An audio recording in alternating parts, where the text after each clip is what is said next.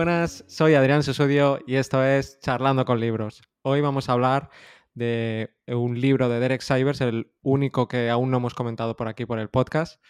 Y lo vamos, eh, tu música y tu gente, y lo vamos a hacer con Edu Burgoa y Sari Arponen, que ya han venido por aquí otras veces. Bienvenidos de nuevo. Pues muchas gracias. Hola. Tenía ganas de, que volvierais. Ya, ya tocaba. Y mm, bueno, lo que siempre me gusta preguntar, ¿qué, os pareció el, libro? Sari, por ejemplo, ¿qué te, ¿qué te pareció?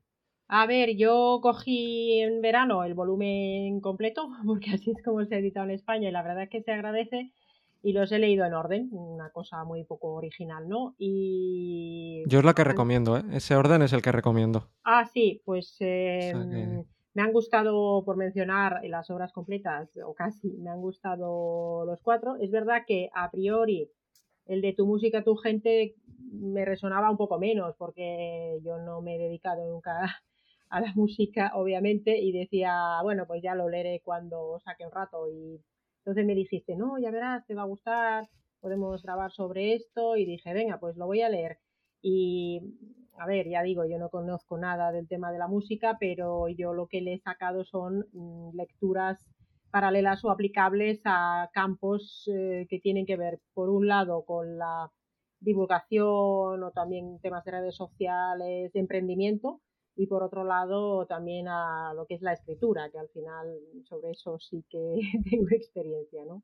O sea, me ha gustado bastante, me parece que tiene ideas interesantes algo diferentes a lo que se suele leer por ahí, ¿no? Y así, al final ahí está la, potencia de, él, ¿no? Que aporta unas ideas algo que van un poco a contracorriente y que, porque si no parece que todo el mundo hace lo mismo y creo que puede ayudar a la gente a, posicionarse, ¿no? Pues, a ver, yo le. Yo, me, había leído anteriormente el de Anything You Want, ¿no? El de que es lo que quieras, ¿no? Creo que lo traduce, ¿no? Sí, lo que tú quieras. Lo que tú quieras, ¿no? Y, y bueno, y este es el, segundo que me leo, ¿no? Y, y, me parece curioso, ¿no? Tiene, tiene la esencia, ¿no? De, su forma, ¿no? De Derek Sivers, de, de su forma de, de, comunicar, ¿no? Así como muy sencilla, muy... que intenta... Es un libro que tiene como muchos los aprendizajes que él considera, ¿no? De lo que, que ha descubierto, ¿no? De, este caso, ¿no? Pues más de, del mundo de la industria musical, ¿no? Y de las personas, ¿no? Y él habla mucho, pues eso, ¿no? De cómo, de cómo se comportan las personas, ¿no? Y qué cosas, pues, a él le han, le han ayudado, ¿no? Me gusta, o sea, creo que una cosa que tiene muy buena es eso, su particular tono así como muy humilde, ¿no? O sea, que siendo una persona, ¿no? Que, pues en Anything You Want cuenta la historia, ¿no? De, de, bueno, pues de su, de cómo consiguió, ¿no? Su, su éxito en los negocios, ¿no? Y, y, y bueno, y la verdad es que lo cuenta todo, pues eso, como como a mí esto me ha servido, ¿no? Y esto así muy sencillo, ¿no? no nada pretencioso. Y es muy, y la verdad es que el libro está muy bien. O sea, va atrás, a mí me pasa un poco parecido como, como decía Sari, que, que yo no toco nada ni, ni, tengo relación con el mundo de la música, ¿no? Pero sí que le saco mucho, mucho, pues, eh, muchas ideas interesantes, sobre todo, pues eso, de la, pues, un poco de, eso, sobre todo de las personas, del marketing, de cómo comunicar, ¿no? Y cómo, cómo llegar a otros, ¿no? Y cómo conocer a más gente y, conectar más. Hmm, sí, a mí me pasa lo mismo. Creo que a todo el mundo le, pasa lo mismo, ¿no? Como la música, dices, ay, no, este libro, pero luego digo, bueno, Cybers, voy a empezarlo. Y al final se puede aplicar a, es que muchísimas cosas, lo que has dicho tú, el marketing. Y todo el mundo al final se tiene que vender. O sea, aunque tengas un trabajo estable, antes o después, te tienes que vender. Sobre la creatividad habla también. De hecho, mm. el subtítulo del libro también es sobre la empatía, Mm. O sea, claro, eso es. Yo por, eso os, dije que os gustaría. Eh, tú, Sari, por escritora, eh, tú, Edu, también por eh, lo que divulgas sobre libros, eso también te puede ayudar mm. sobre ellos para tu trabajo, luego lo veremos también.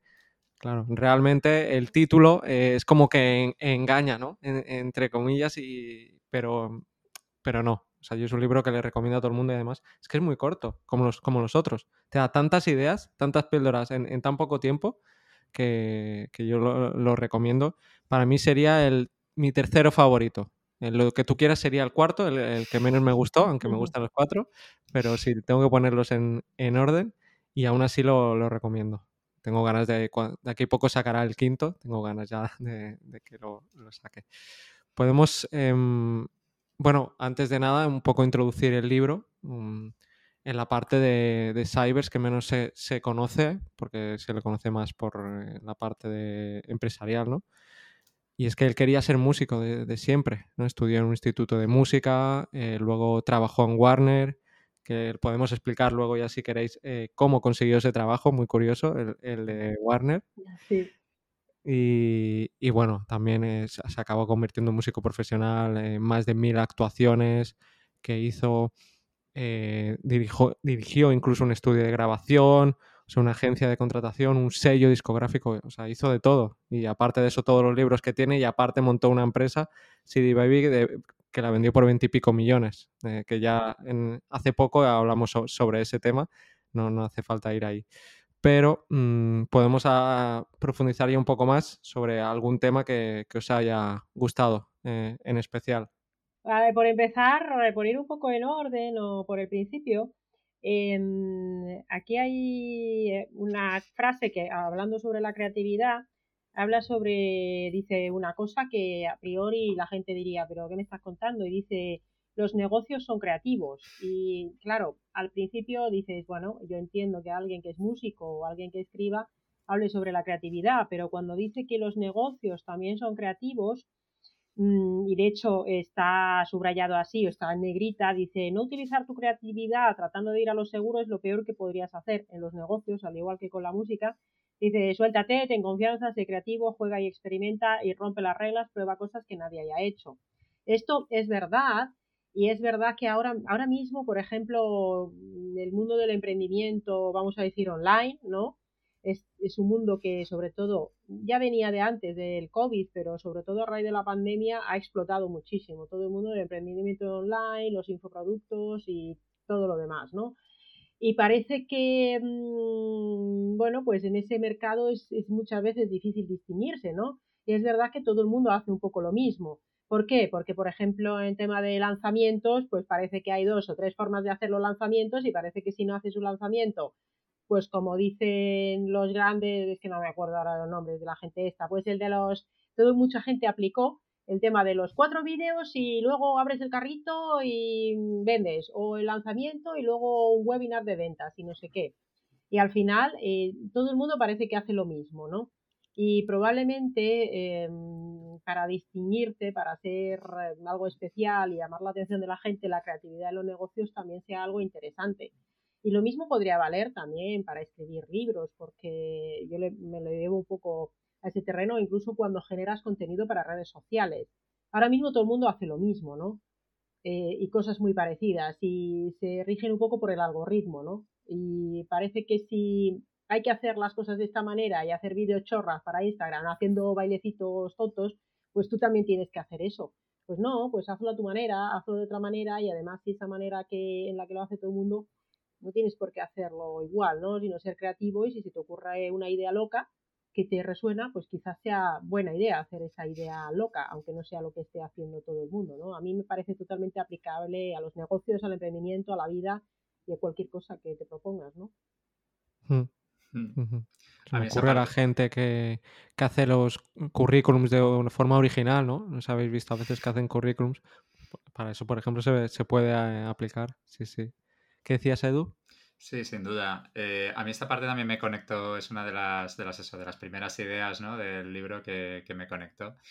Y, y, yo lo veo o sea, mucho en el... Eh, o sea, pues, a ver, yo trabajo pues en... Eh, creando productos digitales, ¿no? Dentro de, de, bueno, pues de una empresa tecnológica, ¿no? Y entonces trabajo mucho, pues, con gente como más técnica, ¿no? Y, y, luego, pues, de todo tipo, ¿no? Pues más también otras personas más de marketing, de ventas, ¿no? De, y es súper curioso porque, porque profesiones que son muy creativas, o sea, quiero decir, la, las personas que desarrollan productos, pues al final tienen que encontrar soluciones continuamente y pensar ideas nuevas y demás. Y, y parece como que, que, o sea, se, muchas veces se ve el mundo como que la parte de los negocios es, es otra, o sea, vamos, que siempre igual, ¿no?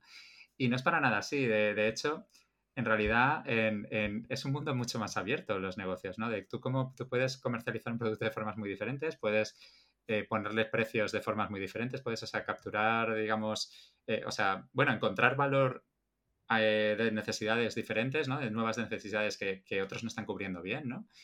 Y, ya te digo, y, la forma de comercializarlo, de los, por ejemplo, cosas que parecen tan, tan tontas como cómo se vende, ¿no? Eh, de, poner un precio fijo a, pues a vender, que la gente pague más por el valor que obtiene, ¿no? Cambia totalmente y te puede disparar un negocio de, pues eso, de ir como pues más plano a que, realmente te, se te dispare porque porque la gente encuentra esa forma ¿no? de, obtener valor. ¿no? Entonces, eso son cosas que últimamente le, doy muchas vueltas y cuando vi esto digo, es que, o sea, es totalmente cierto. es un, a veces puede ser un lienzo en blanco. O sea, otras veces es verdad que esta es una industria que tiene muchos estándares y tal, pero aún así tú puedes salir y encontrar otra forma. Y, eso es lo que te va a hacer diferente. ¿no? Hmm, y, también dice que, claro, dice el marketing para él, aparte de esto, eh, no es, por ejemplo, spam, no es hacer anuncios, no, dice que es más empatía. Dice, la gente que te va a comprar es esa gente con la que hablas, con la, a la que escuchas, esos clientes, que esos son realmente los que es mucho más probable que te acaben eh, comprando por, empatía, por confianza. Porque hoy en día ¿no? hay tanto que muchas veces no se compra por simplemente por confianza, ¿no? no un producto, si no sabes, a no ser que seas una gran empresa, pero esa gran empresa lleva años trabajando la confianza con los clientes. En, vez de esas empresas que, que son súper frías, ¿no? Súper... Mm, tan profesionales que, dices, no estoy hablando con una persona. O cuando llamas a una empresa y ya te sale un, robot, eso, eso ya es, como dices, buf. Dices, aquí no, o sea, no, aquí no hay que utilizar ni inteligencia artificial ni, ni tal, ¿no? Con el, con el cliente. Sí, sí, mm. enlazando el tema de lo que estáis comentando del marketing y al final de las ventas y demás, más bastante más adelante, prácticamente al final del libro, dice una cosa que tiene mucha razón y es eh, vende música, bueno, música, pero podría ser cualquier cosa y de hecho los ejemplos que pone son de otra cosa. Dice resolviendo una necesidad concreta, ¿no? En la música sería que, por ejemplo, la música ambiental para masajes o para yoga se vende muy bien y dice, por ejemplo, si alguien vende velas, dice, pues si mm, si uno dice, mis velas son súper chulas porque la cera es de no sé dónde y tiene una mecha súper chachi, de buena calidad, pero el otro dice, estas velas son de oración, enciende una cada vez que reces. O podrías decir, probablemente venderías más y dices, estas velas son para meditar. Cada vez que medites y enciendes esta vela vas a meditar mejor, eh, vas a vender muchas más velas. Y mm, esto también tiene un poco que ver con lo típico que se dice también de que si, y lo menciona también en otra parte del libro, ¿no? Que el cómo te presentas eh, también es súper importante, porque al final si vendes algo muy genérico y además para todo el mundo, no te estás diferenciando, ¿no? Esto también lo, lo explica en el libro, en la música. Si tú dices, eh, cuando te preguntan, mm, bueno, ¿y tú qué música haces? Y dices, oye, pues yo hago una música que es mezcla de rock, pop, reggae, con un toque de mm, flamenco y no sé qué, mm. como, y además es muy original e innovador, eh, y tienes que, y luego también en otro sitio dice, tienes que escucharlo para entenderlo. Y dice, no, di algo que sea original, que sea disruptivo y que además la gente te recuerde por ello, ¿no? Mm, tu em, caso mismo, Sari, o sea, podríamos decir, tú podrías decir, no, yo hablo de salud, ¿no? O, no, pues en vez de eso dices, no, hablo sobre microbiota y, ¿no? y además tienes el, gancho del título. Es la microbiota, idiota, ¿no? Claro, tú ahí lo has, aplicado, claro. Sí, es que en otro sitio dice, em, eh, dice que cuando, cuando él se mete a hablar sobre lo importante que es conocer a las personas y de meterte en una industria discográfica, por ejemplo, dice, claro, si tú les mandas una maqueta, no lo va a escuchar nadie, lo que conozcas a la gente, pero es que además van a escuchar un trozo de 5 segundos. Y esto me recuerda, me lo lleva un poco al terreno de la medicina. En medicina se dice que esto aplica al médico o al profesional de la salud que sea, cuando a ti te entra un paciente, mm, los primeros siete segundos son los que determinan el, impacto o qué impresión se va a llevar ese paciente de ti, los primeros siete segundos. Entonces, si tú quieres generar un impacto mm, en donde sea en la vida, en la música, entrar en una discográfica, empezando una charla, los primeros segundos son súper valiosos. Y en lo que dice es, oye, llévate ya la frase que vas a decir, que sea una frase impactante, que sea una frase descriptiva, que de verdad describa lo que eres mm, o lo que ofreces de una forma que la gente luego recuerde y quiera saber más, ¿no? Esto también es un mensaje bastante potente que ofrece y que puedes aplicar a cualquier ámbito de la vida o de los negocios, hmm, hmm. Aquí, quiero hacer una especie de llamamiento porque, porque dice esto, el título que busca una frase pegadiza, ¿no? Pues eh, que los oyentes que me busquen una frase pegadiza, si les apetece, del podcast. Que me los pasen, que me las escriban por iBox, por el grupo de Telegram, por Twitter, por donde sea. Eh, si les apetece, si se les ocurre una frase pegadiza, puede estar muy chulo. Claro, aquí por ejemplo dice la de mi música es una mezcla entre los Beatles y James Brown. Claro, algo que dices, ¿cómo? Tengo que escucharlo, ¿no? En un, solo una frase dice eso. No lo mismo, pues, pues lo que has dicho tú antes, Sari, ¿no? Mi música es una mezcla de todos, tienes que escucharlo. no. Sí, a mí por la parte del marketing, eh, o sea, me conectaba mucho esto de la empatía, ¿no? De, al final, ¿no? Porque a veces se pierde con eso del marketing, ¿no? Que suena a veces de esto vender cosas, ¿no? Es como, y no, se trata de, al final de, eso, de ponerte en lugar de la otra persona, ¿no? Que es lo que dice Cybers, ¿no? Dice, ponte en lugar de la otra persona eh, y, entonces, bueno, entiende qué necesita, ¿no? Y dáselo, ¿no? O sea, es un poco, es un poco así. De hecho, eh, hace como mucho... Eh, como mucha insistencia, ¿no? En, en, pregúntate qué es lo que realmente quieren, ¿no? Que hace, pregúntatelo una y otra vez. Y eso me parece súper buena, mm, o sea, me parece una idea muy potente, ¿no? Y que realmente eh, esto se usa mucho también en, eh, a nivel de, producto digital se trata de encontrar siempre nuevas, nuevas necesidades ¿no? de, los clientes. Tú preguntas, pero ¿qué quiere aquí? ¿no? ¿Y qué es lo que...? Entonces, entrar es preguntar una y otra vez, encontrar eh, cuáles son las frustraciones ¿no? de, pues eso, de, los potenciales clientes, esta es realmente donde se encuentran las oportunidades, ¿no? Para crear nuevos negocios, ¿no? Y entonces, eh, me parece interesante, lo plantea ahí en el mundo de la música con relaciones personales, así, pero, pero realmente es, un sistema, ¿sabes? De, para mí me parece como un sistema de, realmente encontrar oportunidades en, general que lo puedes aplicar a mucho más allá, ¿no? del mundo de la música. ¿Y qué, otro tema, Edu, te, te gustó?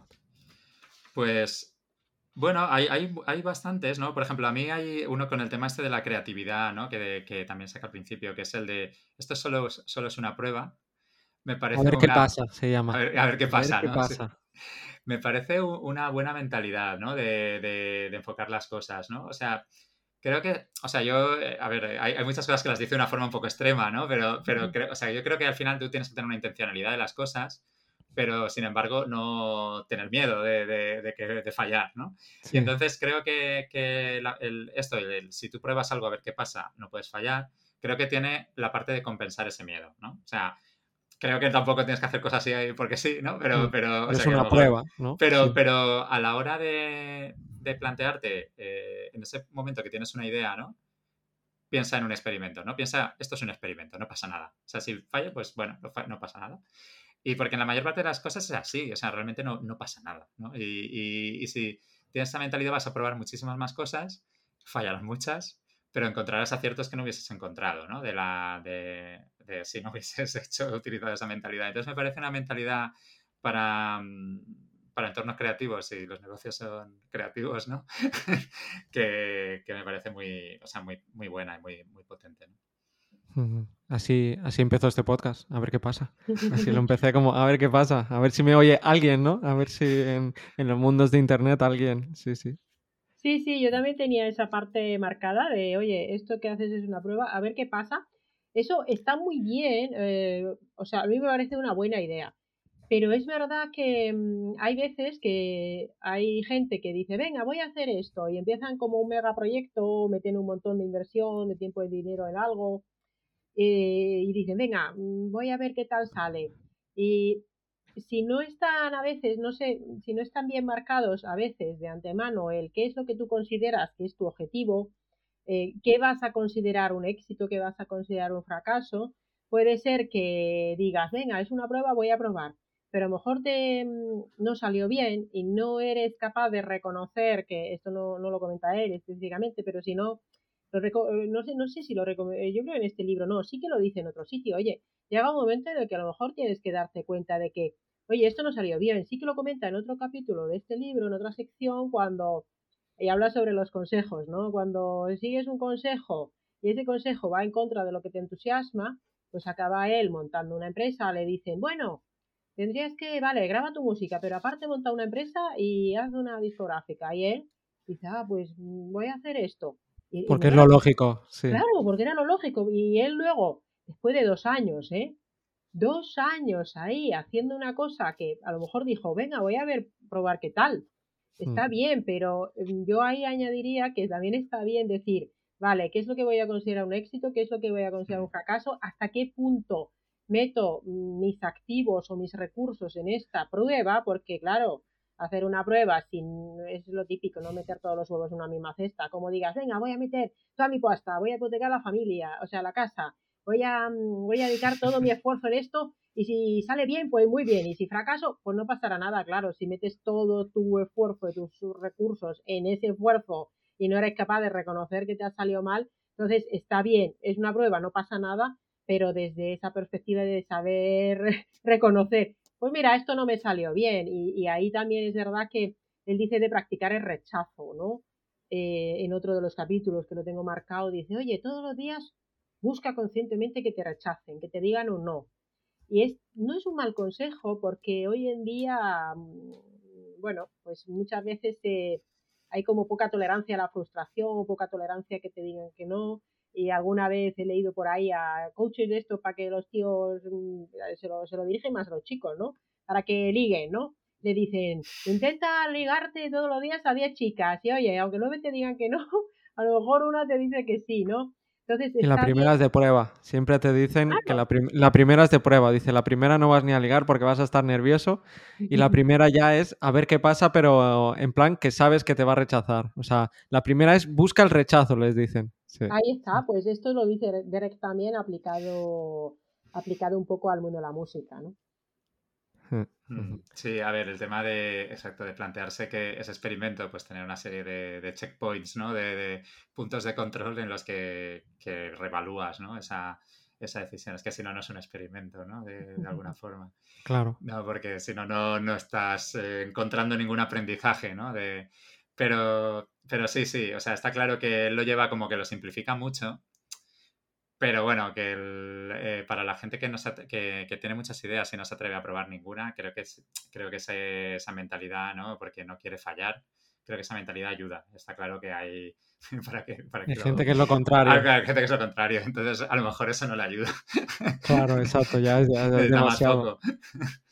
Sí. sí, sí, exacto. Y era un poco relacionado con lo de que decías tú, Sari, de la brújula de la intuición, ¿no? Como de, de ver lo que te entusiasma y, lo que te drena. Eh, el, otro día Marcos Vázquez en, una entrevista decía que con todos los que empezó, cuando él empezó, ya no queda casi nadie. Claro, porque a lo mejor se enfocarían en cosas que, no, que realmente no, les entusiasmaban o, se abrieron y empezaron a hacer más cosas, que eso lo hizo también en otro capítulo Cyber, de, de delegar o de algunas partes que no, no hace falta que tú hagas todo. Si hay una cosa que no te gusta, eh, no la hagas. Ahora, hoy en día, ¿no? Ah, puedes contratar a, gente en, de mil cosas, ¿sabes? Entonces es, un, es un, poco, un poco vigilar también eso. Como ser intuitivos, escucharte como a ti mismo si eso realmente te está llenando y si vas a ser capaz de hacer eso durante mucho tiempo, ¿no? Es el a ver qué pasa, pero también voy a ser capaz de hacerlo más de una vez. Eh, voy a disfrutar con ello. Claro, es que... Mm, eso es muy bueno. Viene a decir algo como que mm, eso pues eh, lo, traslada ¿no? con ejemplo de la, de la música, ¿no? Dice, pues a lo mejor tienes que hacer otras partes del negocio, ¿no? Y tienes que aprender a hacerla, pero tampoco te conviertas en, un especialista, ¿no? De, es decir, llega un punto en el que tienes que elegir si quieres seguir, en este caso, siendo músico o quieres dedicarte a eso porque realmente te llena más, ¿no? Y, entonces, pero no te, no te disperses porque al final puedes acabar siendo o sea, dispersate es lo justo para aprender lo justo de ese negocio y luego contrata a alguien que, se dedique más, ¿no? Si no, eh, abandona la música y dedícate a esa profesión que has descubierto, a esa nueva vocación. Sí, sí, de hecho dice, puedes hacer cualquier cosa, pero no puedes hacerlo todo. Y efectivamente, cuando esto puede pasar cuando eres autónomo, sobre todo un mm. solopreneur, que lo llama, ¿no? Un emprendedor en solitario que al principio tienes que hacer de todo y parece que llega un momento en el que haces tantas cosas del mundo eh, más específicas, puede ser desde fiscalidad, contabilidad, hacer una página web, llevar las redes sociales, toda una serie de cuestiones que no tienen que ver con tu proceso creativo y al final estás, o, de negocio en sí, y al final mm, estás metido en una marraña de cosas en la que a lo mejor el 80-90% de tu tiempo son cosas totalmente accesorias. Claro, cuando empiezas está bien saberlo, pero llega un momento que, ya no puedes ir por esa vía. Y efectivamente lo que comentabas específicamente sobre el tema de, de lo que te drena y lo que te entusiasma, mm, por algo tiene el libro, si no te entusiasma no lo hagas. Y a mí esta, esta cuestión me parece muy potente y yo lo llevo directamente a lo que es el gut feeling, ¿no? E, esa intuición, en inglés lo llaman gut feeling, en español podemos decir corazonada, y en realidad muchas veces eh, dicen mm, los que mm, hablan sobre el proceso eh, neuropsicológico de la toma de decisiones, nosotros tomamos las decisiones de una forma inconsciente mucho antes de hacernos conscientes de la decisión y luego todo lo que viene después es eh, lo que tú explicas sobre por qué has tomado esa decisión. ¿Qué pasa? Que en el fondo mm, muchas veces sabemos si la decisión que hemos tomado es la, la que deberíamos haber tomado o la que nos dicen las tripas que tomemos. Pero ¿qué pasa? Que a veces pues dices, no, en realidad voy a hacer esto porque debería hacerlo, porque hmm. me han dicho que lo haga porque es lo más inteligente, o porque no puedo decirle no a esta persona. Él habla sobre que piensa, por ejemplo, que los, los rock, las estrellas de rock, pues oye, son los reyes del mambo y son los que deciden cómo se hacen todas las cosas. Y luego dice que prácticamente todas las quejas son porque les decían, tienes que escribir esta canción o tienes que hacer esto de esta manera. Y no era lo que ellos querían hacer, pero es que al final también tenían un jefe, ¿no? Y, mm, y claro, eh, aquí es verdad que habla de, hablar de que hay que hacer las cosas desde el entusiasmo y desde el gut feeling es fácil según donde estés, pero si estás trabajando a cuenta ajena, eh, si además en algo que ni siquiera tiene nada que ver con tu propósito, con tus gustos, y no eres capaz de mm, disfrutar de alguna manera lo que haces, eh, lo que decía Marcos Vázquez en esa misma entrevista, que yo también la escuché el otro día, ¿no? Decía Marcos Vázquez que hacían como formaciones en su empresa y que dio una formación a una gente o, algo a unos clientes y que en el feedback que, recibió después fue, bueno, lo ha hecho bien, pero se nota que ya no le, que no le entusiasma lo que hace, ¿no?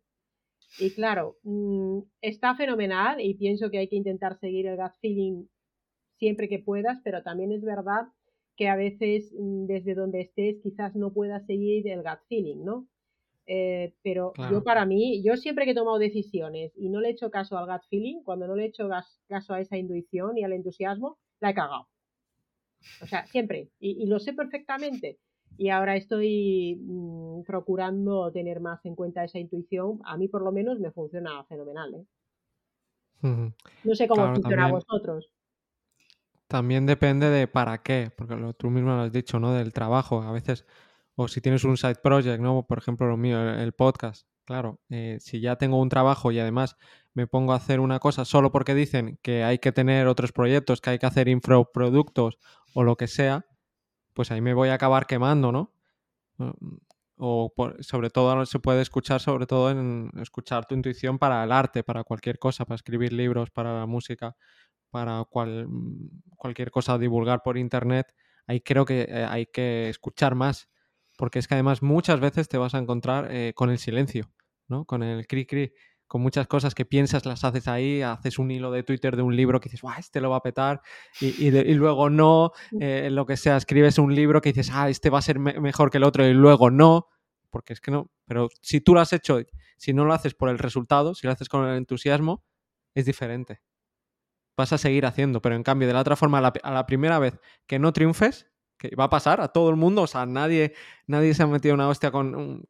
La primera vez ya te vas a rendir, no vas a seguir. Hmm. Eh, sí, yo creo que, a ver, creo que en general para, por ejemplo, es lo que decías, ¿no? Para side projects es perfecto esa forma de funcionar, ¿no? Incluso a veces, por ejemplo, para temas de decisiones de, pues sí, de quizá de carrera profesional, eh, sea buena, ¿no? Porque porque dices, tú lo puedes racionalizar mucho y eso va a tener un peso, eh, pero, pero es que al final eh, es lo que tú quieres, cómo quieres dirigir tu vida, ¿no? Y entonces es importante eso porque si no te estarás equivocando, ¿no? Y te, hmm. entonces creo que sí, creo que para ese tipo de cosas sirve bastante lo que, claro, en, otras situaciones, ¿no? De, de, pues que a lo mejor hay a lo mejor tú tienes una intuición, ¿no? Y estás colaborando con más personas. A lo mejor ahí tu gut feeling lo tienes que modular porque, porque dices, oye, ¿por qué no probamos lo que dices? A mí me suena fatal, ¿no? Pero dices, no, no tiene ningún sentido y no tal, y a mí incluso no me gusta, pero ¿y si lo probamos? Y, resulta que estoy equivocado, ¿no? Y que tal, ¿no? Entonces, a lo mejor, o sea, sí creo que para dirigir tu vida en muchísimos casos sirve, o sea, pero claro, luego cuando funcionas con otras personas, funcionas con otras personas, hay que, claro, hay, que modular ese, ¿no? esas intuiciones, ¿no? E intentar buscar otras formas ¿no? de tomar decisiones. Bueno, depende del contexto, claro, claro. Sí, sí, totalmente. Todo, todo, puede acabar diciendo, depende del contexto, sí. Cualquier idea es depende del contexto. Claro, es que a lo mejor trabajas a cuenta ajena y tu gut feeling te dice, manda hoy a la mierda a tu jefe y probablemente no sea una muy buena idea, ¿no? A lo mejor no es gut feeling, a lo mejor es simplemente la emoción, ¿no? A veces eh, confundimos la emoción del momento con algo que tienes ahí que lo, que lo vas, vas a estar mucho tiempo, ¿no? Con eso mm, que, dices, tengo que cambiar de trabajo, tengo que cambiar, y cada vez te vas amargando y lo ves, hay, gente, ¿no? Que cada vez mm. se va encogiendo y tal, y dices, claro, eh, hay, que verlo cuando es una emoción del momento o cuando ya eso se prorroga eh, en el tiempo dices, esto ya no es, esto ya es que estás mal, ¿no? que, realmente no era de, un día. Sí. Hay, hay un tema que me, que me, gustaría también comentar, es el de no promocionar. Que eso vosotros me, me interesa. Cuando mm. dice lo de hasta que no has sacado ese producto, ese libro o lo que sea, no promociones que es lo a muchas editoriales le dicen a los escritores, no empieza a generar hype, ¿no? Empieza a hablar de tu libro y empiezan a hablar del libro tres meses antes, antes de que salga. y aquí Saibes dice que no. Eso nadie lo sigue, ¿no? O sea, quiero decir que es como, ¿no? Eh, no lo sé, ¿sabes? De hoy creo que salía el libro de Saint, de Saint Paris, que lo he visto por ahí. Y digo, joder, lleva, digo, pensaba que había salido hace seis meses, ¿no? o sea, que me pasó la sensación que describe Cybers, pero, eh, ¿Cuál es la sensación? Dila, porque sí, la, sensación de esto ya me suena, esto ya, esto ya es viejo, ¿no? No es nuevo. Y es verdad, no es nuevo. Y, es verdad que me ha pasado eh, hoy mismo viéndolo con, el libro y digo, ostras, pues esto yo pensaba que había salido. Y con los trailers de películas que los sacan dos años antes. Y ah. cuando ves 2025, digo, pues vete a la mierda. ¿Qué me estás, me estás generando hype? Ya me, olvidaré para entonces. Bueno, hay, Sí, ahí yo desde el punto de vista de mi experiencia con la publicación de los libros, yo no sabía muy bien cómo iba eso porque, a ver, hoy hay una cuestión que es eh, Amazon, ¿no? Por lo menos para el tema libros. En música, por ejemplo, no sé cómo funciona, pero, por ejemplo, en tema libros, em, los un libro que sale en una fecha, pues vamos a decir 15 de noviembre, en Amazon aparece disponible para la preventa con dos o tres meses de antelación. Y aún así, eh, de hecho yo cuando he publicado mis libros, a mí nadie, o sea, a mí no me avisaban, oye, ya lo hemos subido a Amazon. Me lo encontraba yo de casualidad, em, así que me aparecía, ¿no? Y, y porque efectivamente desde, la editor, desde las editoriales le dicen a la gente, lo empiezas a y te dicen, lo empiezas a promocionar a partir de tal fecha, porque luego es verdad que, claro, Amazon en particular, que, parece que se lo come todo porque tiene un algoritmo determinado y ahí aparece una lista de ventas que además es muy dinámica, ¿no?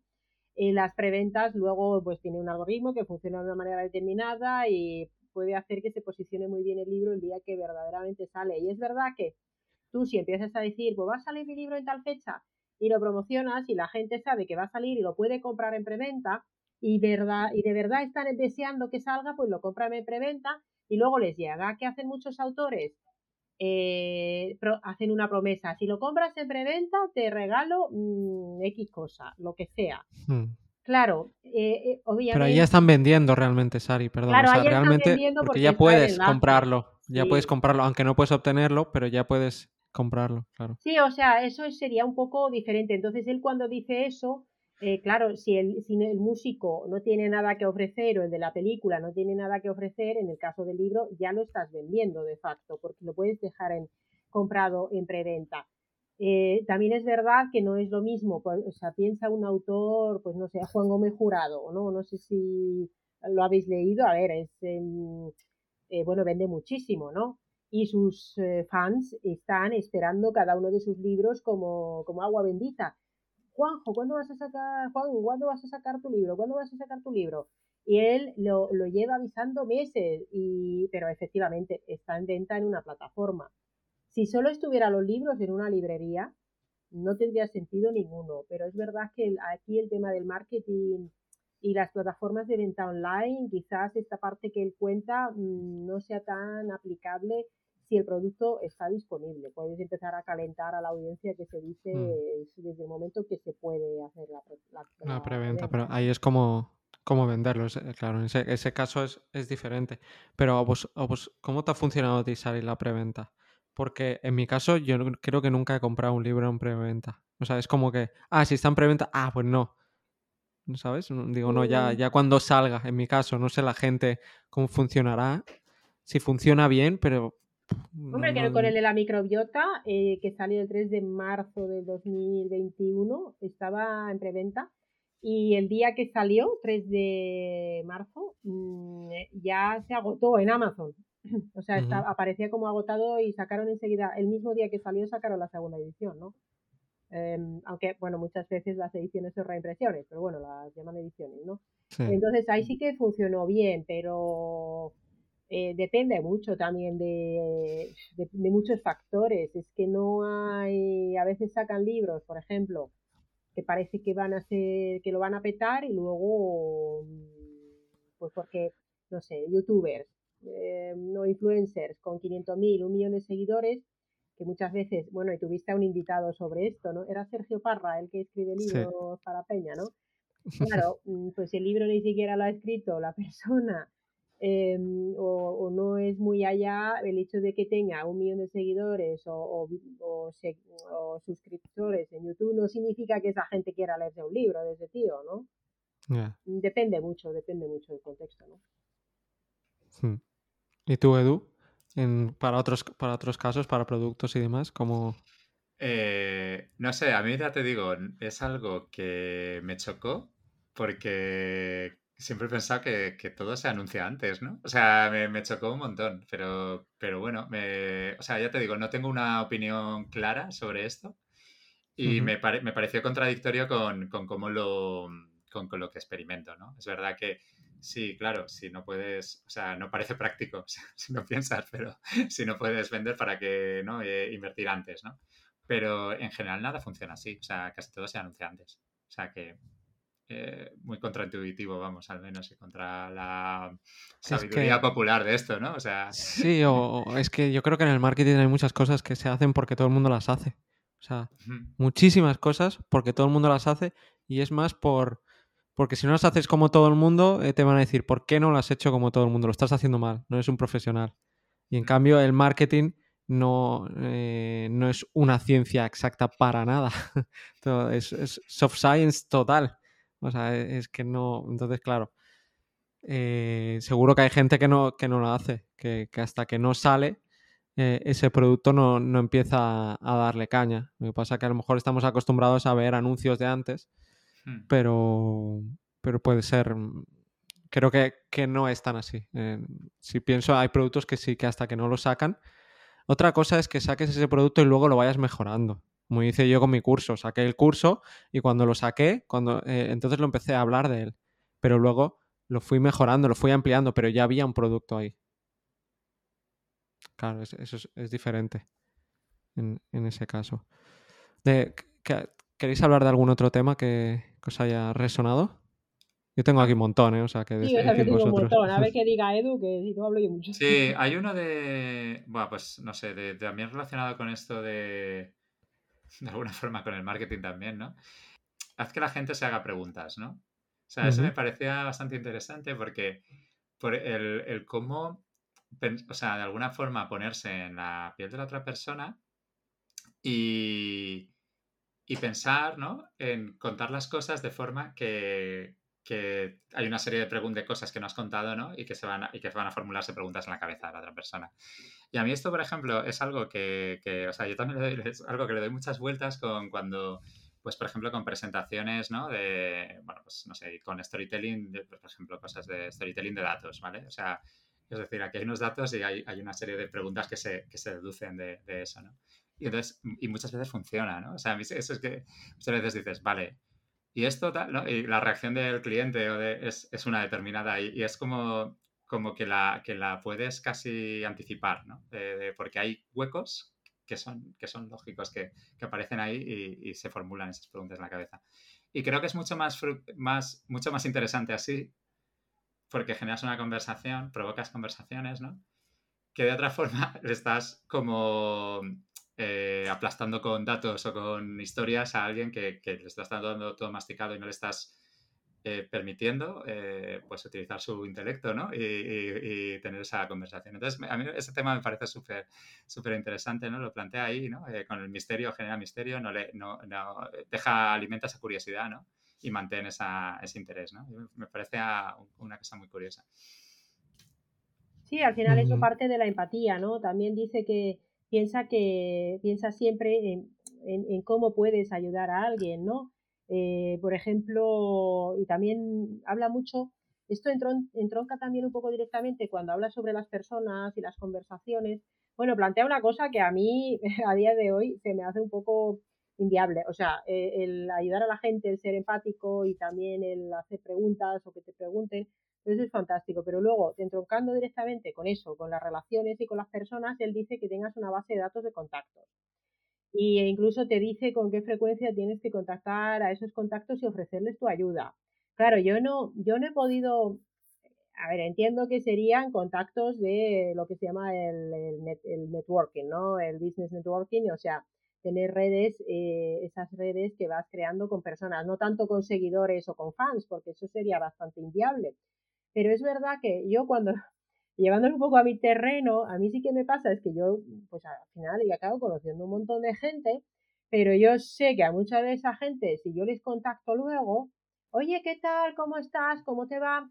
En mi caso particular, por el sector donde, donde estoy yo, me dirían, ay, pues mm, qué bien que me preguntes, tengo un problema intestinal y a ver si me pasa consulta o qué probiótico me tomo.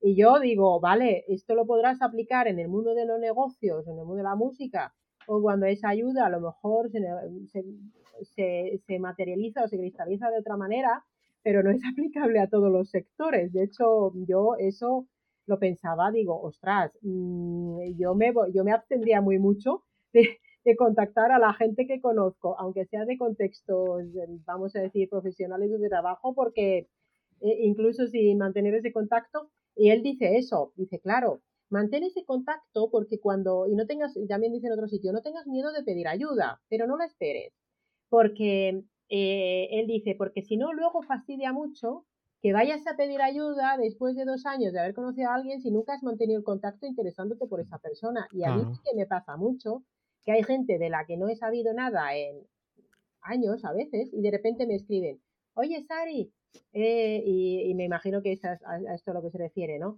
Me pasa esto y necesito que me pases consulta, que me recomiendes a alguien o que me tomo.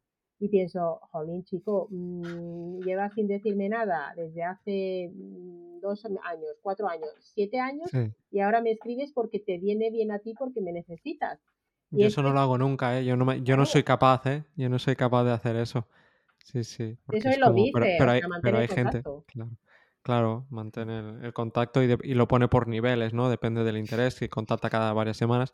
Pero claro, también lo dice que mantener el contacto, pero es como una buena relación o casi como amigos, ¿no? O preguntar, si, claro, a lo mejor tú sabes si hay gente de tu sector, que, pero que sabe ya del tema, eh, que, son también de salud, pues a lo mejor, mm, como te ha pasado, tú has hecho amigos, ¿sabes? has, has hecho amigos y al final has mantenido el contacto, lo que pasa que ha sido más natural por un lado él dice de tener una base de datos y de y que ponerte como unas alertas, pero a la vez te dice sé natural, ¿no? Es esa mezcla, mezcla la empatía y, lo más real con la americanada de hazte una base de datos, apúntate, dice varias webs también que, están en el libro y claro, eh, entonces hay esa mezcla que, es un poco... Yo, yo, sí que es cierto, yo tengo poca memoria y a veces sí que hay, hay gente con la que he hablado y algunas cosas que me han explicado yo me las he apuntado. Me, las he apuntado para, para, acordarme, porque a mí, a mí mismo me da rabia luego no acordarme de esas cosas que a lo mejor me han explicado, ¿no? y luego la ves al cabo de un año y vuelves y parece la misma conversación otra vez, te vuelven a explicar lo mismo, ay sí, yo trabajo aquí o yo no sé qué, ¿sabes? Y a veces sí que, sí que lo he hecho, pero no como algo ahí, como unos deberes, que es lo que te, el extremo que, que lleva él de hacerlo. Y él lo hace. Yo cuando he hablado con él, me, me, preguntó sobre mí para apuntarme, para no sé qué. O sea, él, él, lo aplica. O sea, él, él, él tiene, tiene eso y, y, lo aplica y se fue hace, hace poco, hace pocos meses, se fue a India a hacer una ronda de contactos. Se estuvo un montón de días eh, en el, eh, hablando con gente súper interesante de India para conocerles y tal, porque su hijo es, es, medio indio por su, su mujer, ¿no? Y, le gusta ir a India. Y, claro, o sea, él en este caso lo, lo aplicó, pero ¿no? como te vas una semana solo a hacer eh, puro contacto, pero escuchando, que es lo que nos falta decir, que, que él dice que hay que escuchar mucho, que, que, que es eso, ¿no? O lo que dice de las conferencias, que la gente la caga porque primero no escucha al otro y segundo ya le quiere vender eso. Dice, no, porque en una conferencia todo el mundo quiere vender a todo el mundo, ¿no? Y nadie escucha, todo el mundo está como cerrado porque te vende tantas cosas. Dice que ahí no, lo que hay que hacer es pues el contacto con esa persona, escucharla de verdad y luego ya dos semanas después pues ya le puedes decir lo que tú vendes. O que yo esto lo hago, si no me preguntan yo no digo muchas veces. Yo no, hay gente que no sabe ni de qué trabajo o, o mil cosas dice, no, es que eres reservado. No, tú preguntas. Yo, yo, a mí si me preguntan, yo, yo hablo de todo. Pero si no me preguntan muchas veces es como, yo no voy a, a no ser que sea, claro, un buen amigo, es diferente. Estamos hablando de diferentes tipos. Pero si no, no, no soy de, eso. Le, pregunto a la otra persona. Y a veces me he estado dos horas hablando con una persona y yo solo preguntando. Y al final yo mismo pensando, pregúntame algo, ¿no, tío? es como, soy tu terapeuta, ¿no? O sea, llega un punto que dices, ah, eh, empatía, pero tampoco te, pases. Sí, no, a mí me recordaba esto un poco al, libro de Dale Carnegie, ¿no? De, cómo hacer amigos e influenciar a las personas, ¿no? Porque tiene Lo comenta. Ah, en el... Ah, sí, sí, de hecho, verdad. Lo, recomienda. Tiene, de mis favoritos. Mm. Tiene, como varios tips que, enlazan muy bien con eso. Y creo que también es, eh, encaja mucho en, esa cultura americana de, o sea, pues por ejemplo, esto es muy típico también en, o sea, eh, no sé, el año pasado estuve en San Francisco y allí es como todo el, tema del networking, ¿no? Dicen una frase que es lo de your net worth is your network, ¿no? De, decir tu red es tu valía, ¿no? O algo así, o tu valor. sí. ¿no? Y, y, entonces sí que el, mindset este, ¿no? De, conocer al, máximo número de, personas, ¿no? De, y luego pues tener una forma, ¿no? De, eso, de contactar después, de tal. Entonces, eso como que, vamos, que, que hay que hay bastante cultura de eso, al menos en entornos así como de emprendedores y demás, ¿no? Es, es bastante, o sea, existe común, ¿no? Aquí nos, yo creo que nos suena un poco más raro, porque como que somos más, o sea, como que nos suena muy frío esa forma de ver las cosas, ¿no? Es un poco cambio cultural. Sí, o de aprovechado, ¿no? Poco, poco real, ¿no? Claro, es que él dice que lo hagas como natural, pero a la vez te dice que hagas una base de datos y que apuntes ahí todo Así es un poco, vale, lo hace natural y con un interés sincero, pero a la vez lo hace para tener ese network y luego el día de mañana, claro, es, es muy, pero es eficiente y desde luego en el mundo de la empresa al final, eh, y hablando el otro día con mi entrenador personal, con Víctor Telles, me decía, pues es que, claro, mm, al final a los dos nos viene bien porque porque en, en la vida, bueno, dice Isra Bravo, todo, todo es venta, en la vida todo es venta tampoco es así, pero es verdad que cuando tú haces algo de una manera mmm, egoísta, digamos, al final puedes estar ayudando mucho a la otra persona, pero que eso también te beneficia a ti. Eh, yo, la verdad, cuando conozco a una persona, a mí sí me gusta, a veces pienso, jolín, se me nota que le estoy haciendo la ficha, pero a mí de verdad me interesa saber la gente a qué se dedica, dónde vive, de dónde viene, si tiene hijos, cómo está su microbiota. A mí de verdad me interesa. ¿Le preguntas también eso, Sari? bueno, eh, a ver, no. dices, ¿cómo te llamas y cómo está tu microbiota? Pues a lo mejor no lo pregunto, pero sí que normalmente, es, o sea, porque soy muy intrusivo, ¿no? Es verdad que esa parte muchas veces la gente me dice, pues a mí me pasa no sé qué, pero yo sí que les, eh, o sea, me gusta saber cosas de la gente Em, pero te sale de forma natural. Sí, porque me interesa de verdad, es verdad. Claro, pero por eso te sale. Claro, pero luego no, no, lo hago en una base de datos. Es verdad que lo que comentaba, por ejemplo, esa memoria social que tenemos, tenemos que, esa memoria social de acordarte de la gente y de sus datos y de lo que les pasa. Esto sabes que lo hace mucho y además a esto sí que se les nota un montón. Em, la gente que se dedica, o sea, cuando yo trabajaba en el hospital, eh, claro, a veces, bueno, hacía VIH, ¿no? Y recibía visitadores, o sea, venían los visitadores a contarte cosas de los fármacos del VIH, que me da mucha pereza, pero bueno, me dan un poco de pena porque es un trabajo súper complicado. Y de hecho, a raíz de la pandemia es verdad que creo que tienen bastante más restringida la entrada, ¿no? Y se notaba un montón porque venían y parecía que se habían hecho una ficha y te preguntaban, bueno, ¿qué tal mm, no sé qué cosa de tu familia? O fuiste al final a aquel viaje a no sé dónde y tú eh, dices, ostras, me has hecho la ficha y me lo estás preguntando porque quieres caerme bien, no porque en realidad te interese, ¿no? Entonces, si no te interesa de verdad, queda muy, yo por lo menos lo noto cuando es falso, ¿no? Y digo, bueno, pues ¿para qué me preguntas si no te interesa? Si te interesa de verdad, me parece muy bien, pero cuando no es real, yo por lo menos lo noto un montón, ¿no? Por eso Derek dice, oye, hazlo desde un interés sincero, ¿no?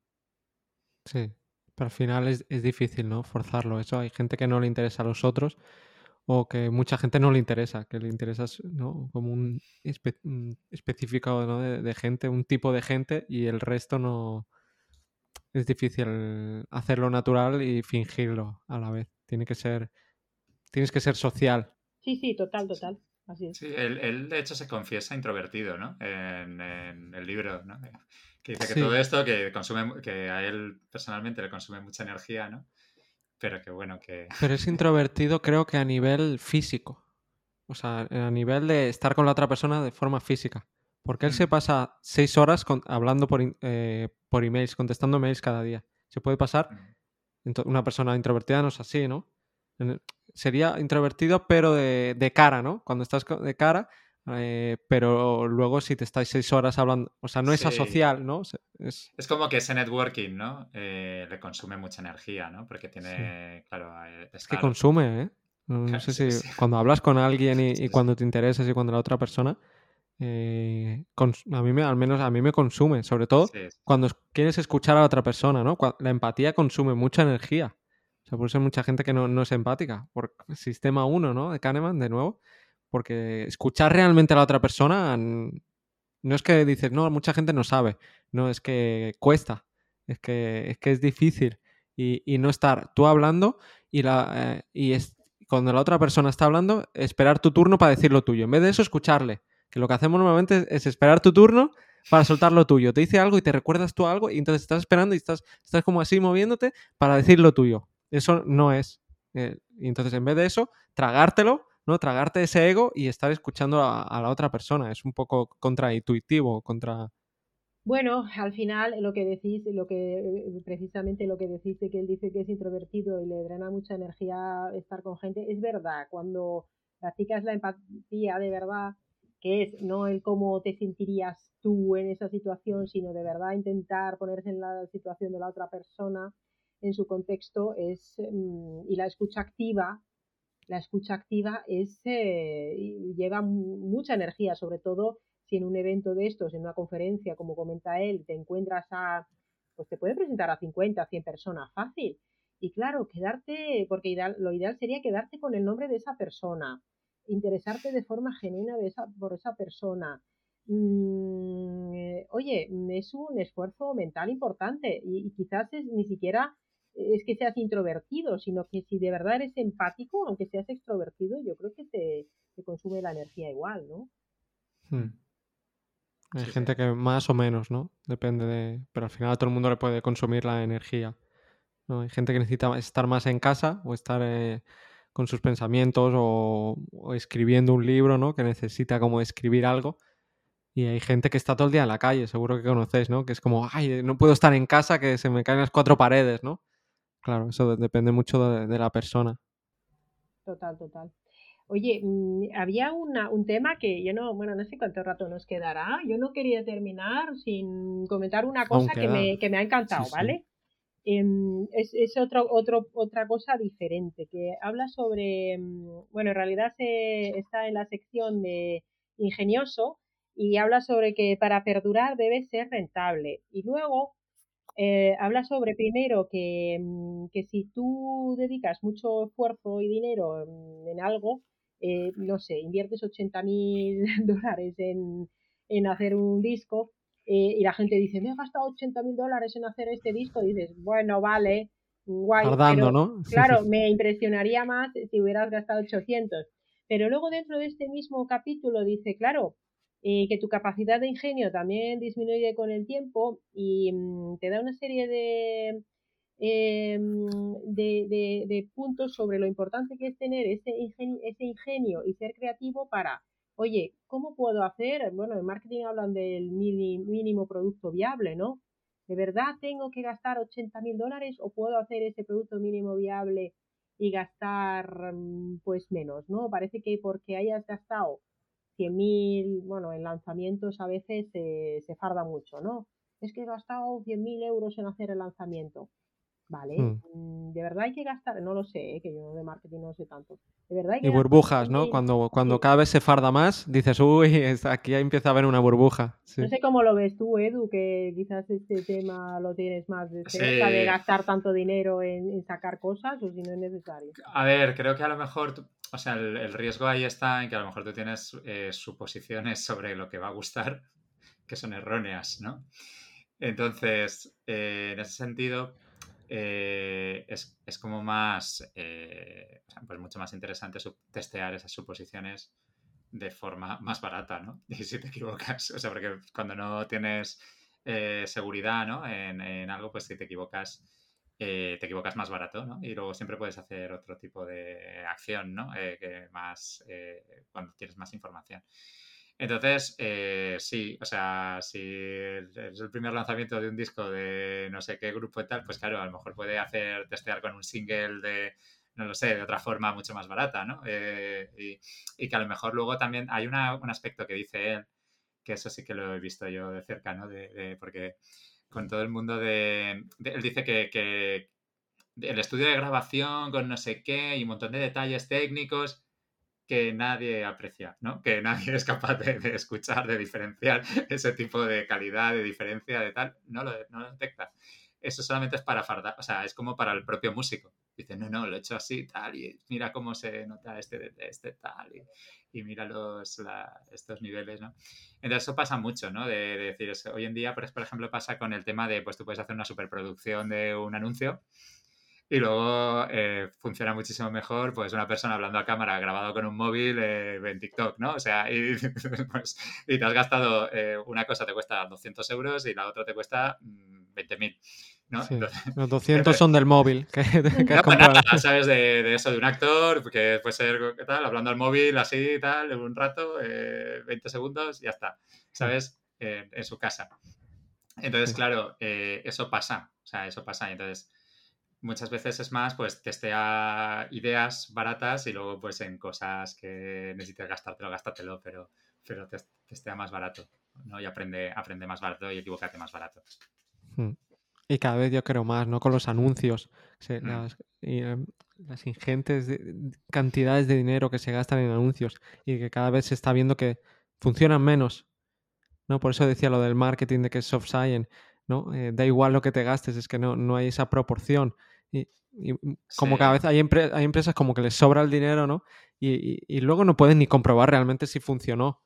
O, hay empresas que ahora están dejando de estar en las redes sociales, lo contrario, y siguen vendiendo. ¿Les ha pasado? Se, han dejado de pagar a influencers, a tal, a todos estos. Y dicen, pero si no nos han bajado las ventas, ¿no? Bueno, mira Isra, Isra Bravo. O sea, Isra Bravo al final no está en las redes sociales y luego desde el punto de vista incluso de aspecto estético vamos a decir su newsletter es texto plano y chimpún y ya está, no hay un montón de logos y fotos y colorinchis y no sé qué. Y su em, landing digamos de ventas también es extremadamente sencillo. Me, es un poco como la propia yo cuando vi la, la propia página la página web de, de, Dere te lo dije verdad Adrián dije ostras me ha encantado porque Ahora mismo, si tú ves las páginas web de las empresas, pues eh, parece que el diseño tiene que ser súper espectacular, con un montón de cosas por ahí flotando, banners que aparecen vídeos, fotos, no sé qué, y él, mm, bueno, claro, tampoco a lo mejor tiene mucho interés en vender nada en concreto, ¿no?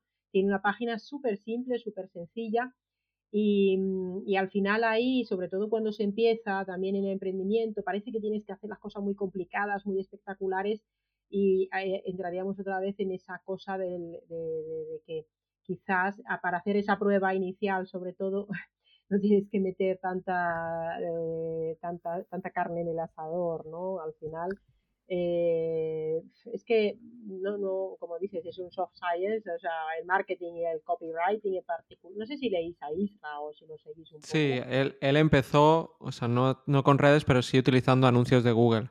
hace años, cuando, aún, ah, cuando aún antes no, no, eran, no estaban tan explotados como ahora. O sea, sí, él, él utilizó eso, utilizó Internet, pero la otra vía, una, una, nueva vía. Sí, sí, lo que pasa es que ahora todo el mundo como escribe como él, ¿sabes? O sea, todas las newsletters son como él, es como... Pero se nota un mm, montón. Eh, sí, y no es natural, no, es natural. cuando intenta ser otra, cuando, o sea, la gente que copia a Isra sin ser él, se, nota muchísimo y además queda como, dices, tío, queda raro. O sea, no... Mm, luego hay gente que ha aprendido con él y lo hace bien, le funciona mm, muy bien, la verdad. Pero bueno, en esto eh, Derek al final dice, no sigas las tendencias, ¿no? Si sigues las lo contrario, sí. Claro, si sigues tendencias o lo que está de moda, me recuerda un poco a lo que a lo que dice de cómo hay gente, por ejemplo, que en, en la parte de autores que actúan como si Amazon fuera el jefe, diseñadores que que actúan como si Google fuera el jefe y promotores que actúan como si Facebook fuera el jefe. Y a mí me hace pensar un poco en lo que en los influencers que basan todo su mucho de su negocio básicamente en Instagram o, en TikTok, ¿no?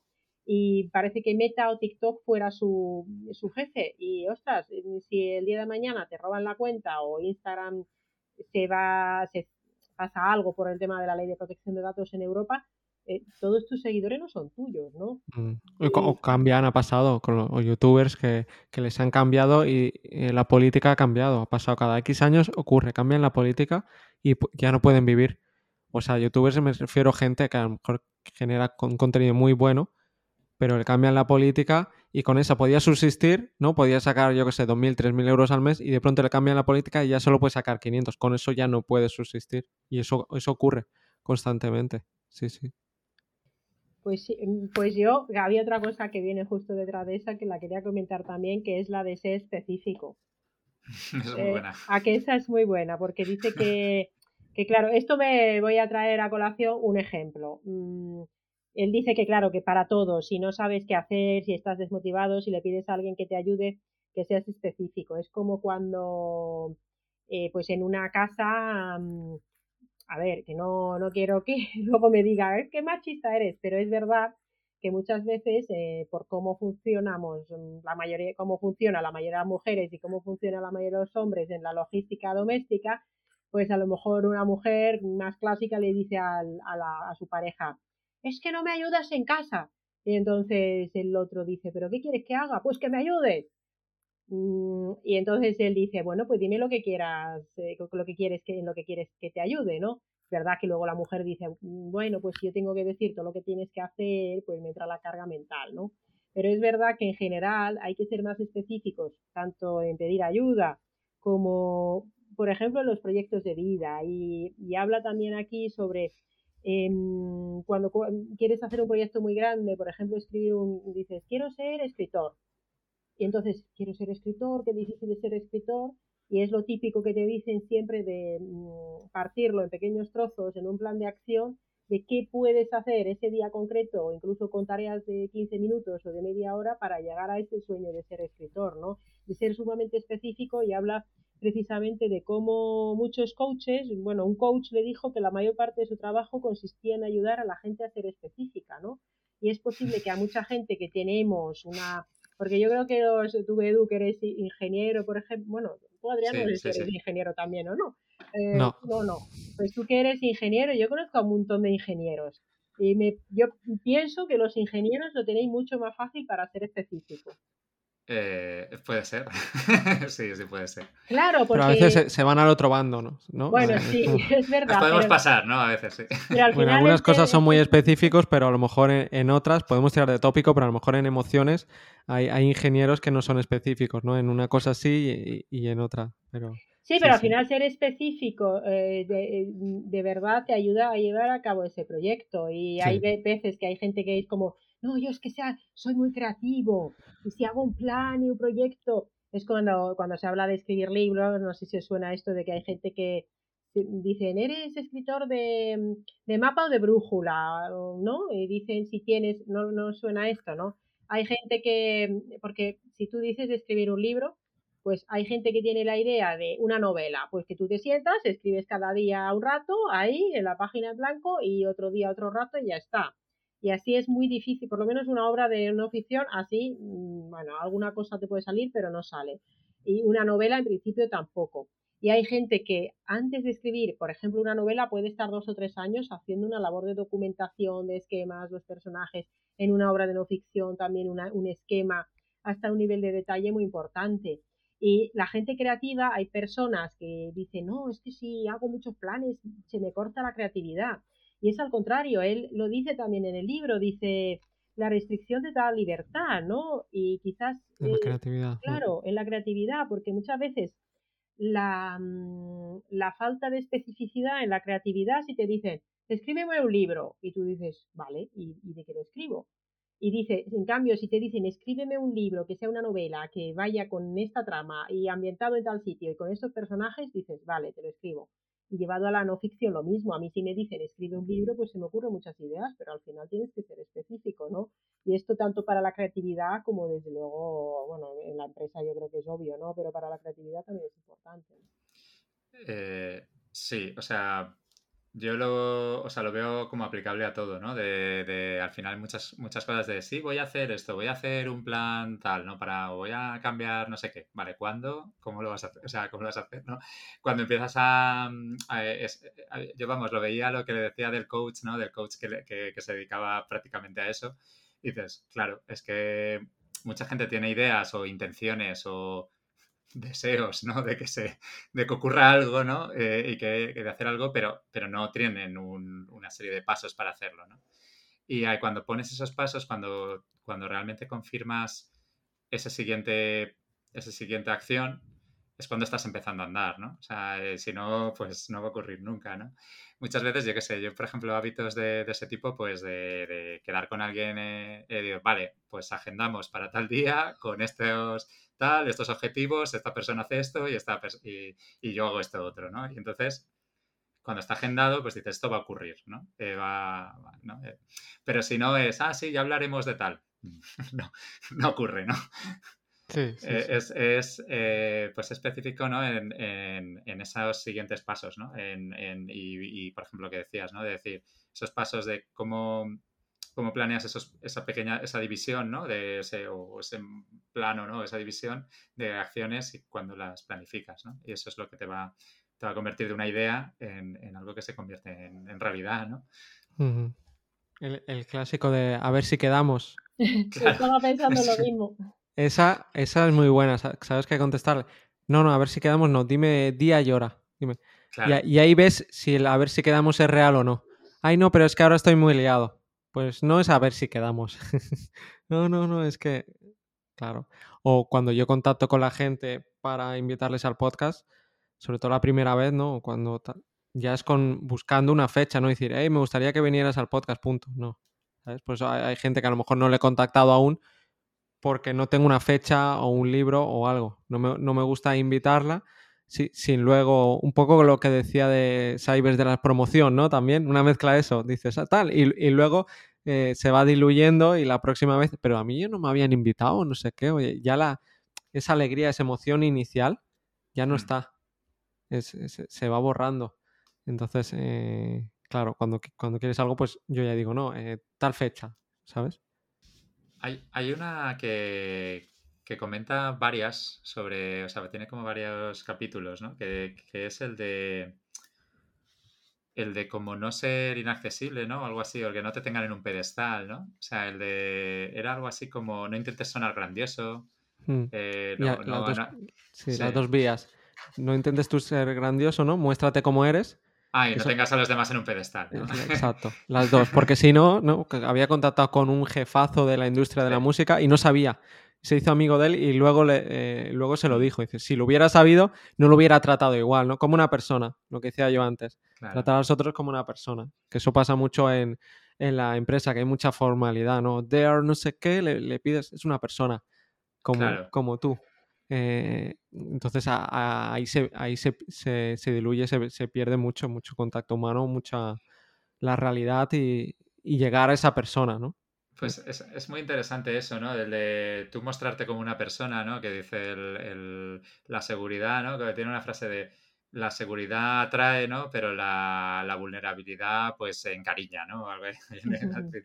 y, y, eso, ¿no? Y, de alguna forma el no generar tú esa distancia, ¿no? Y, eh, bueno, pues mostrar esa vulnerabilidad para que los demás te vean como una persona, ¿no? Y, por supuesto, al, revés también. Pues, igual que tú eres una persona, esa persona que tú crees inaccesible también lo es, ¿no? Y también tiene intereses y, cosas que, que con la, a lo mejor le puedes ayudar. Entonces, es, bastante, me parece bastante interesante, ¿no? Ese, también ese enfoque. Mm. Sí, ahí eh, cuando eh, ese, ese, esa anécdota de cuando habla con ese ejecutivo como una persona sin más, también antes, al principio, has comentado, Adrián, el cómo consiguió el, el su primer trabajo dentro de la industria de la música es, fascinante. O sea, era, él era súper joven porque fue un señor, un ejecutivo importante, a dar clase en la universidad y llegó quejándose diciendo, ay, mm, tengo que dar dos horas de clase y no he podido comer, porque no sabía que tenía que dar dos horas de clase, y tengo hambre. Y entonces él, Derek, cogió, fue corriendo y pidió unas pizzas y claro, el tío se quedó flipado, le dio la tarjeta y mantuvo el contacto y le sirvió medio de consultor, asesor, amigo durante un par de años y luego fue la puerta de entrada que al final nunca sabes porque hay un dicho que yo lo llevaría un poco, pero al otro lado, a lo positivo, porque también él dice, llévalo a lo positivo, ¿no? El, dicho en español dice, arrieritos somos, ¿no? Y en el camino nos encontraremos. Y esto es verdad que muchas veces yo lo he oído más con el tinte negativo de cuando te hacen algo chungo, ¿no? Tú dices, pues arrieritos somos y en el camino nos encontraremos, como diciendo, bueno, ya te pasará algo y entonces pero yo Largo plazo.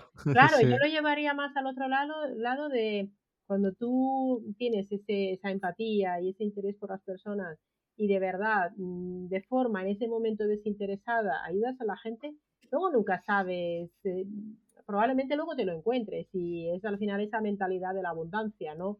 Que de la mentalidad de la abundancia habla en, en el libro de lo que tú quieras, ¿no? Al final que los negocios, de la mentalidad de la abundancia. Eh, hay gente que se lo lleva un poco a rollo cuántico espiritual, ¿no?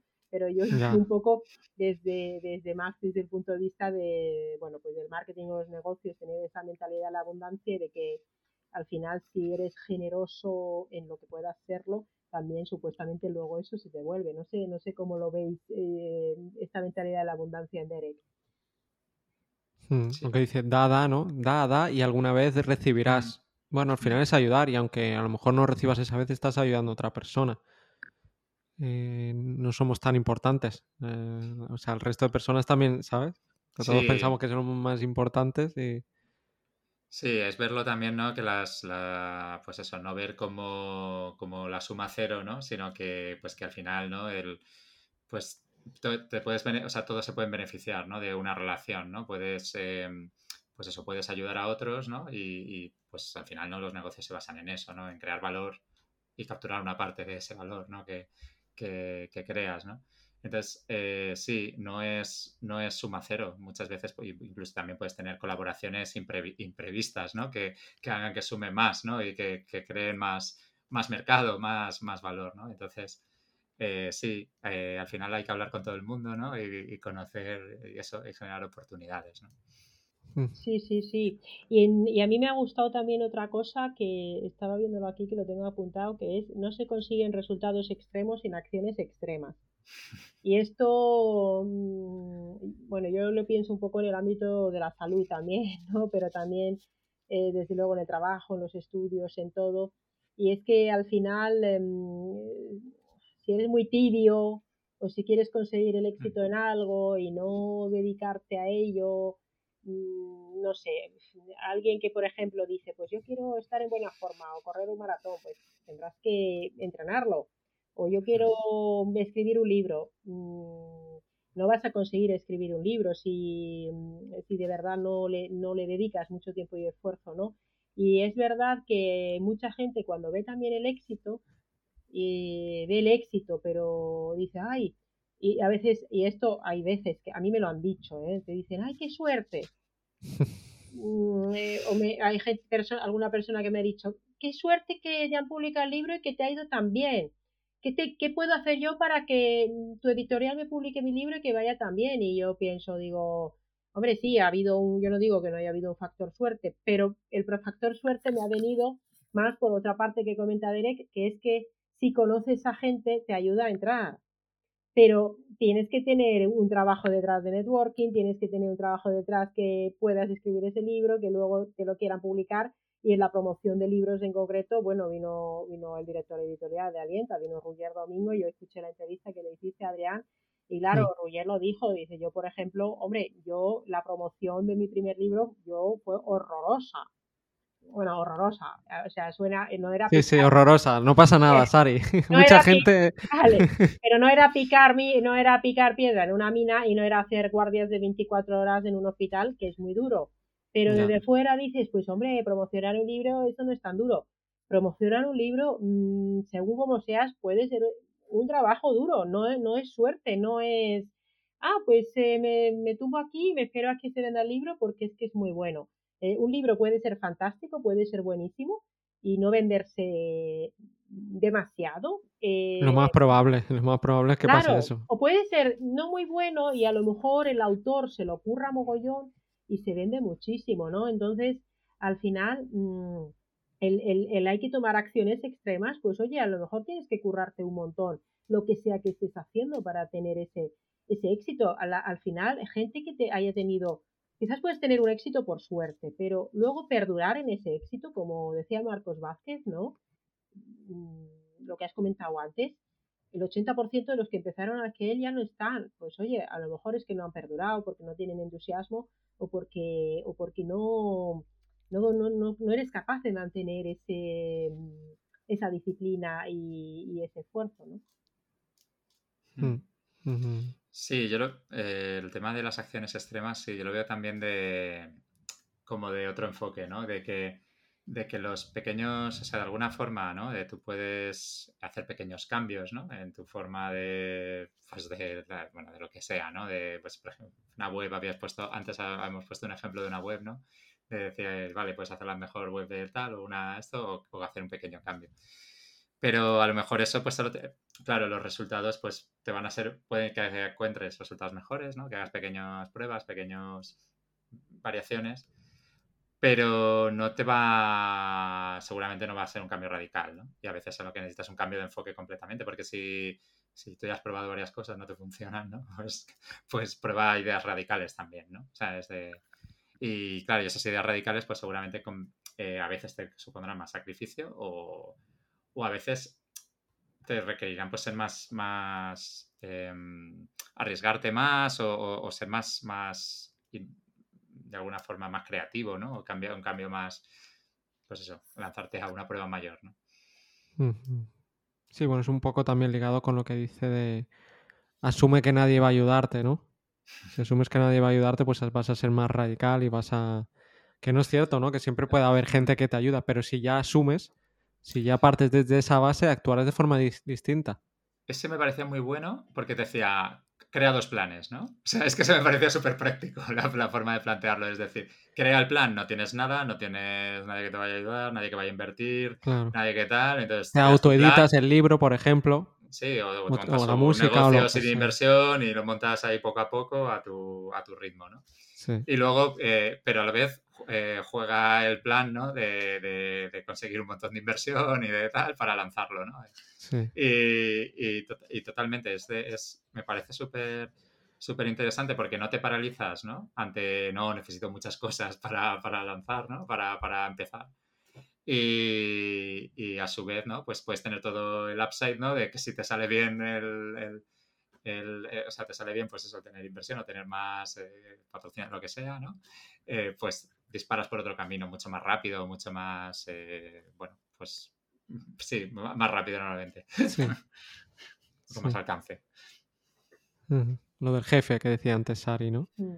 Que si tienes un jefe, pues la parte buena de tener un jefe, ¿no? De tener una editorial, una discográfica, claro, que, es más probable que, sea más rápido, que, te, ayudan por un camino cuando vas tú solo, pues a lo mejor sí que no tienes un jefe, pero claro, igual que las redes sociales, si no publicas en redes sociales, es mucho más difícil. En cambio, las redes sociales, sí, son tu jefe, tiene la parte mala, que hemos dicho, pero también la buena, que te puede hacer viral, te, eh, te puede empezar a conocer gente, pero claro, tienes, juegas con esas reglas Tienes que ver ese, ese equilibrio, que igualmente jefes siempre van a haber. Me refiero que no hay nadie sin jefes, aunque no tengas el jefe de la discográfica, tus oyentes, los que compran la música, son tus jefes realmente también, ¿sabes? Porque puedes cambiar mucho de estilo de música y a lo, mejor que no les guste y ya está. O sea, chao. Oye, y, y, bueno, yo creo que nos quedará ya poco, pero quería saber qué os había parecido la parte de la filosofía de poner un precio. Eh, eso cuando cuenta que, le dicen que vaya a un sitio a hacer un espectáculo de música de dos horas a, 12 horas de viaje. Entonces le dicen, oye, mm, ¿cuánto me cobras? Y dice, 1500. Y dice, y le dicen, bueno, eso es mucho. Y si solo fuera una hora, dice 2000. Dice, ¿cómo? ¿Cómo?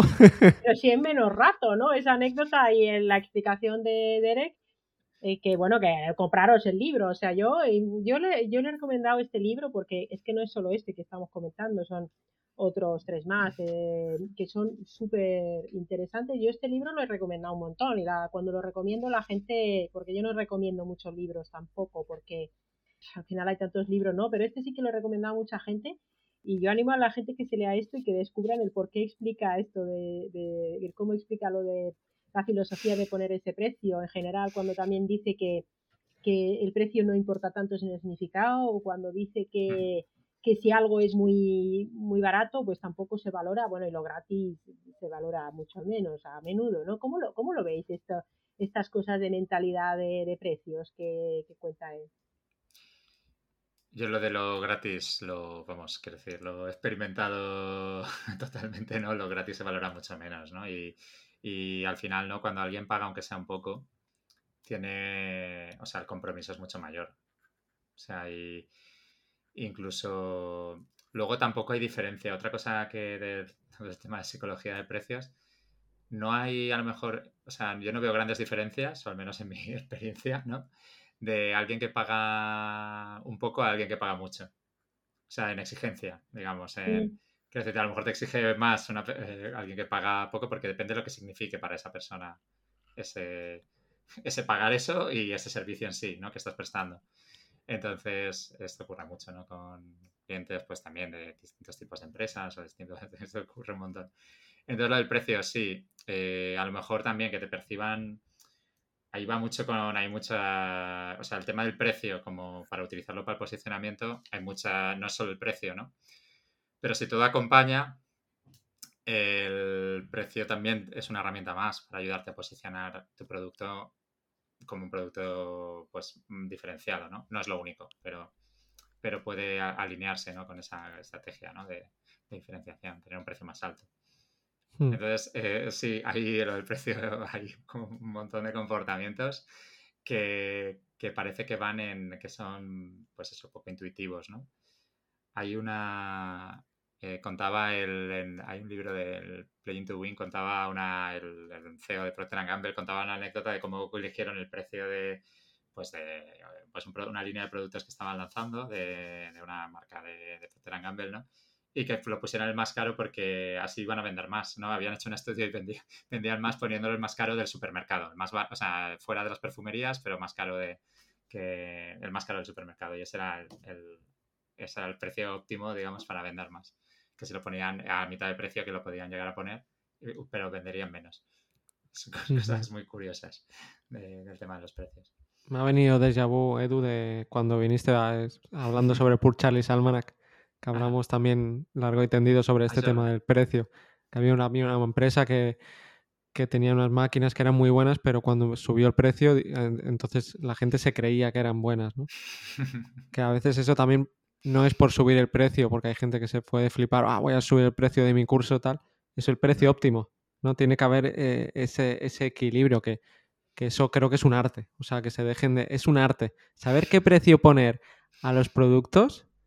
Eh, si puedes hacer muchos estudios de marketing y comparar y todo eso, pero no, no, hmm. no vas a acertar. O sea, ahí hay un arte y una intuición y ir probando también, probando en un mercado más pequeñito y viendo, y a lo mejor cambia. Además, es que además pones un precio y funciona muy bien y al cabo de un tiempo ya no funciona ese precio y a lo mejor tienes que subirlo, bajarlo o cambiarle algo, ¿no? Es, es, es, todo, es todo un mundo, solo, solo poner eh, el precio y por poner el precio más bajo o el precio más alto puede funcionar o, puede ser una ruina, tanto una cosa como la otra. Sí, sí, totalmente. Eh, la verdad es que, bueno, a mí me gusta todo lo que comenta él porque es bastante disruptivo, es diferente y, no es todo lo mismo que se cuenta muchas veces, que parece que efectivamente todo el mundo tiene que hacer lo mismo de la misma manera, ¿no? Y él pues propone, dice, bueno, como eres autónomo, eres tú mismo, tu propio jefe, haz lo que quieras. Y si no, pues es una prueba, no pasa nada, ¿no? Esa filosofía, la verdad, de, de libertad al final es bastante atrayente, ¿no? Y te puede funcionar muy bien si la aplicas también un poco con cabeza, ¿no? A él le funciona muy bien, desde luego. Hmm, pues nada, si queréis comentar algo más, eh, o, vamos cerrando. Mm, bueno, yo, yo, yo le animaría a la gente si todavía no han cogido el libro. Bueno, te doy particularmente también gracias a ti, Adrián, por, por tu papel imprescindible para conseguir que el libro llegue a España, que se traduzca. Te felicito por el prólogo eh, Gracias. al final, para ti, bueno, ¿cómo te sentí? Bueno, supongo que ya lo habrás contado, ¿no? Pero para ti, ¿qué, supuso el, escribir el prólogo? Claro, yo nunca había escrito un prólogo de un libro y fue algo muy, muy casual, de nuevo relaciones, así. O sea, fue un poco así, me contactó el, editor y quedamos un día para tomar algo y surgió, no fue algo ni, ni que él buscaba ni que yo pensaba. De hecho, fue durante la conversación hablando con él porque me dijo que iba a sacar los libros y que iba, y los iba a sacar todos juntos. Y me moló, yo llegué, de ahí llegué a casa y me puse a escribirlo. Era, era un sábado o un domingo, tenía, era, fin de semana, y a casa y, aún faltaban varios meses para que saliera. ¿eh? O sea, no hacía falta esa prisa. Eh, y fue eso, o sea, me, me, gustó porque, claro, es uno de mis escritores favoritos y lo hice por pura ilusión. O sea, yo lo, dije ya en el otro episodio, yo no gano nada con esto, o sea, que, no, no, gano nada, ni, hablando sobre eh, recomendando cybers o recomendando... No, no, pero, pero mola mucho. O sea, me, gustan mucho las ideas y sí, por mucha ilusión. Imagino, Sari, que en los próximos prólogos tú ya has escrito varios, como todo va bajando, ¿no? Esa, e, e, esa motivación, esa... No, no te creas, yo llevo escritos, eh, a ver, de libros ya publicados, me parece que llevo tres y ahora recientemente he escrito otros dos de libros que se van a publicar ahora dentro de poco y me han hecho muchísima ilusión. Eh, sí, porque uno es a un buen, buenísimo amigo y no le pude hacer el prólogo de su primer libro, por, bueno, porque ya llevaba muchos en ese momento y me ha hecho, o sea, me ha, me ha encantado escribir el prólogo y el otro prólogo también me hace mucha ilusión porque es un libro que, pienso que es súper interesante. Mm, bueno, además importante en el tema del que va a salir, ¿no? Los dos me han hecho... Mm, no es tanto el, el cuántos llevas como el con quién es o para quién o con qué, ¿no? te pilla. Al final, eh, bueno, se puede seguir viviendo con entusiasmo, como dice Derek Cybers, ¿no?